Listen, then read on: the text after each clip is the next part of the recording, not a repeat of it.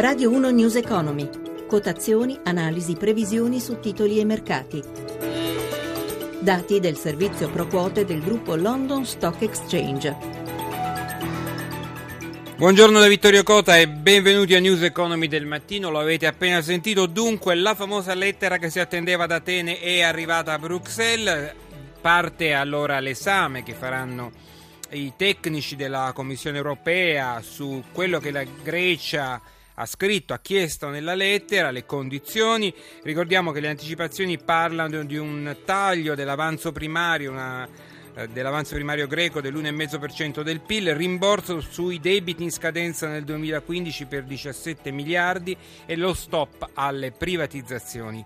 Vedremo naturalmente nelle prossime ore se verrà convocato questo Eurogruppo di emergenza, ma andiamo in diretta a mercati, diamo la linea a Milano a Riccardo Benchiarutti. Buongiorno Riccardo. Sì, buongiorno. La notizia diciamo che ha fatto bene alla borsa di Atene che in questo momento guadagna lo 0,72%, restano cauti gli altri listini europei col Fuzzi Mib che cede lo 0,02%, ma insomma in parità esattamente come Francoforte, Londra meno 0,18%, Parigi è passata al segno più più 0,0%. 0,09% e quindi insomma eh, questa è una notizia che può davvero sbloccare i mercati. Saranno importanti adesso le prossime ore. Intanto vediamo adesso a Milano migliori e peggiori. Dunque i migliori, fra i migliori citiamo Montepaschi Siena che sale del, di oltre il 2%, del 2,27%, aspettando il via libera della BCE al piano di rafforzamento del capitale, bene anche le banche eh, popolari e per quanto riguarda al di fuori del comparto eh, bancario eh, sale Moncler più 1,38 FCA, Fiat Chrysler Automobiles più 1,17%, bene anche Mediaset più 1,20%. Fra i peggiori Tenaris meno 2,45%, eh, i conti appena diffusi sono stati leggermente migliori e previsioni, ma le previsioni appunto sul 2015 vengono considerate deboli. Fuori dal listino eh, principale, Telecom Italia Media è sospesa in attesa di un comunicato, il mercato si attende che prenda corpo l'ipotesi di eh, toglierla dal listino. RCS Media Group eh, sale di quasi il 4% dopo la conferma che Mondadori ha presentato un'offerta sulla divisione libri. Bene, andiamo all'obbligazionario, dunque spread e rendimento del nostro BTP. Lo spread è a 126 punti base con rendimento all'1,62%. Il cambio euro-dollaro? Il cambio euro-dollaro in questo momento è 1,1436, dunque si rafforza l'euro. Si rafforza grazie a Riccardo Venchiarutti dalla redazione di Milano. 10.35 e ora saluto il nostro analista della settimana che è Vladimir Biasia. Buongiorno dottor Biasia.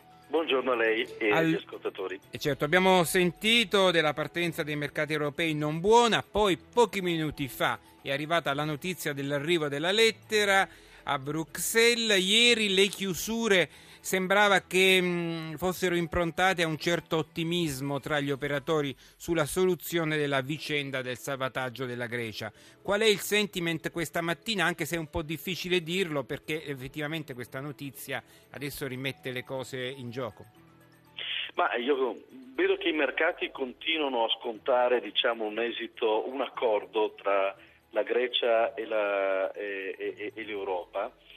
E lo vedo sia attraverso diciamo, il comportamento della dinamica dei prezzi di borsa che anche dall'andamento dell'euro che ha recuperato un po' la soglia massima delle ultime settimane attorno ai 14, l'area 1,1430. Eh, è chiaro che qui il tempo però eh, stringe, stringe perché da un lato i greci hanno il problema dell'emorragia di depositi che comunque continuano dalle loro banche, in quanto c'è del timore all'interno della Grecia per la, per la tenuta diciamo, della, della, Grecia all'interno dell'euro, per questo accordo e quant'altro. Dall'altra parte la BCE eh, continua a sorvegliare questa emorragia eh, tenendo un po' eh, come dire alla, alla corda il governo le greco. Briglie, con le briglie, no? Certamente. Già quello che ho fatto ieri, insomma, 3 miliardi ovvio, in più. È ovvio che la BCE non può tagliare i fondi, decidere di tagliare e revocare i fondi straordinari alla Grecia fin tanto che è in corso questa trattativa perché equivarrebbe un po' ad abortirla, ad affossarla, ma è altrettanto vero che tutto il gioco ha dei tempi, come dicevo, molto molto ristretti perché poi questi fondi stanno esaurendosi. Quindi non escluderei anche un'introduzione di controllo dei capitali, un po' come è già avvenuto a Cipro a suo tempo eh. e come da più parti del mercato ormai si chiede. Bene, passiamo alle domande degli ascoltatori. La prima. Io mi chiamo Luciano, eh, telefono da Sesto San Giovanni. Eh, mi interesserebbe sapere quando è il momento opportuno di entrare in Lussottica e Enel, visto e considerato che la prima ha avuto una bella performance in questi ultimi tempi.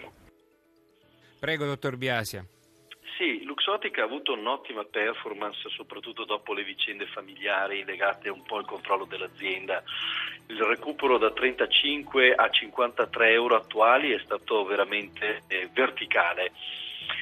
Ora, comprarla dopo un rialzo così imponente mi sembra un po' come dire prenderla all'ultima ora anche se eh, non escludo un, eh, un, dire, un punto d'arrivo di, questi, di, di, questo movimento attorno area 55, però da 53 a 55 con i rischi sottostanti eh, mi sembra un po', dire, un po squilibrata l'operazione. È squilibrato, sì. Pre- a meno prego. che lei non decida di mettersi una protezione sotto i 50 euro.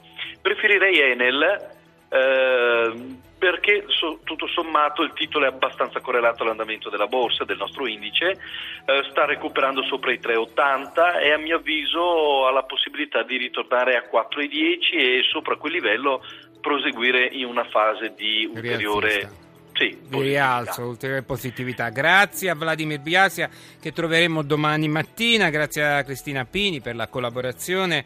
Eh, News Economy torna come di consueto alle 18 per le vostre domande, potete chiamare il numero verde 800 555 941 oppure mandare una mail all'indirizzo grr.economico-rai.it. Buon ascolto da Vittorio Cota. I contenuti di questa trasmissione non costituiscono attività di sollecitazione del pubblico risparmio da parte di RAI Radio Televisione Italiana e non costituiscono giudizio da parte della stessa sull'opportunità di eventuali investimenti. RAI Radio Televisione Italiana non è responsabile di eventuali errori che potrebbero derivare da un non corretto utilizzo delle informazioni contenute in questi servizi.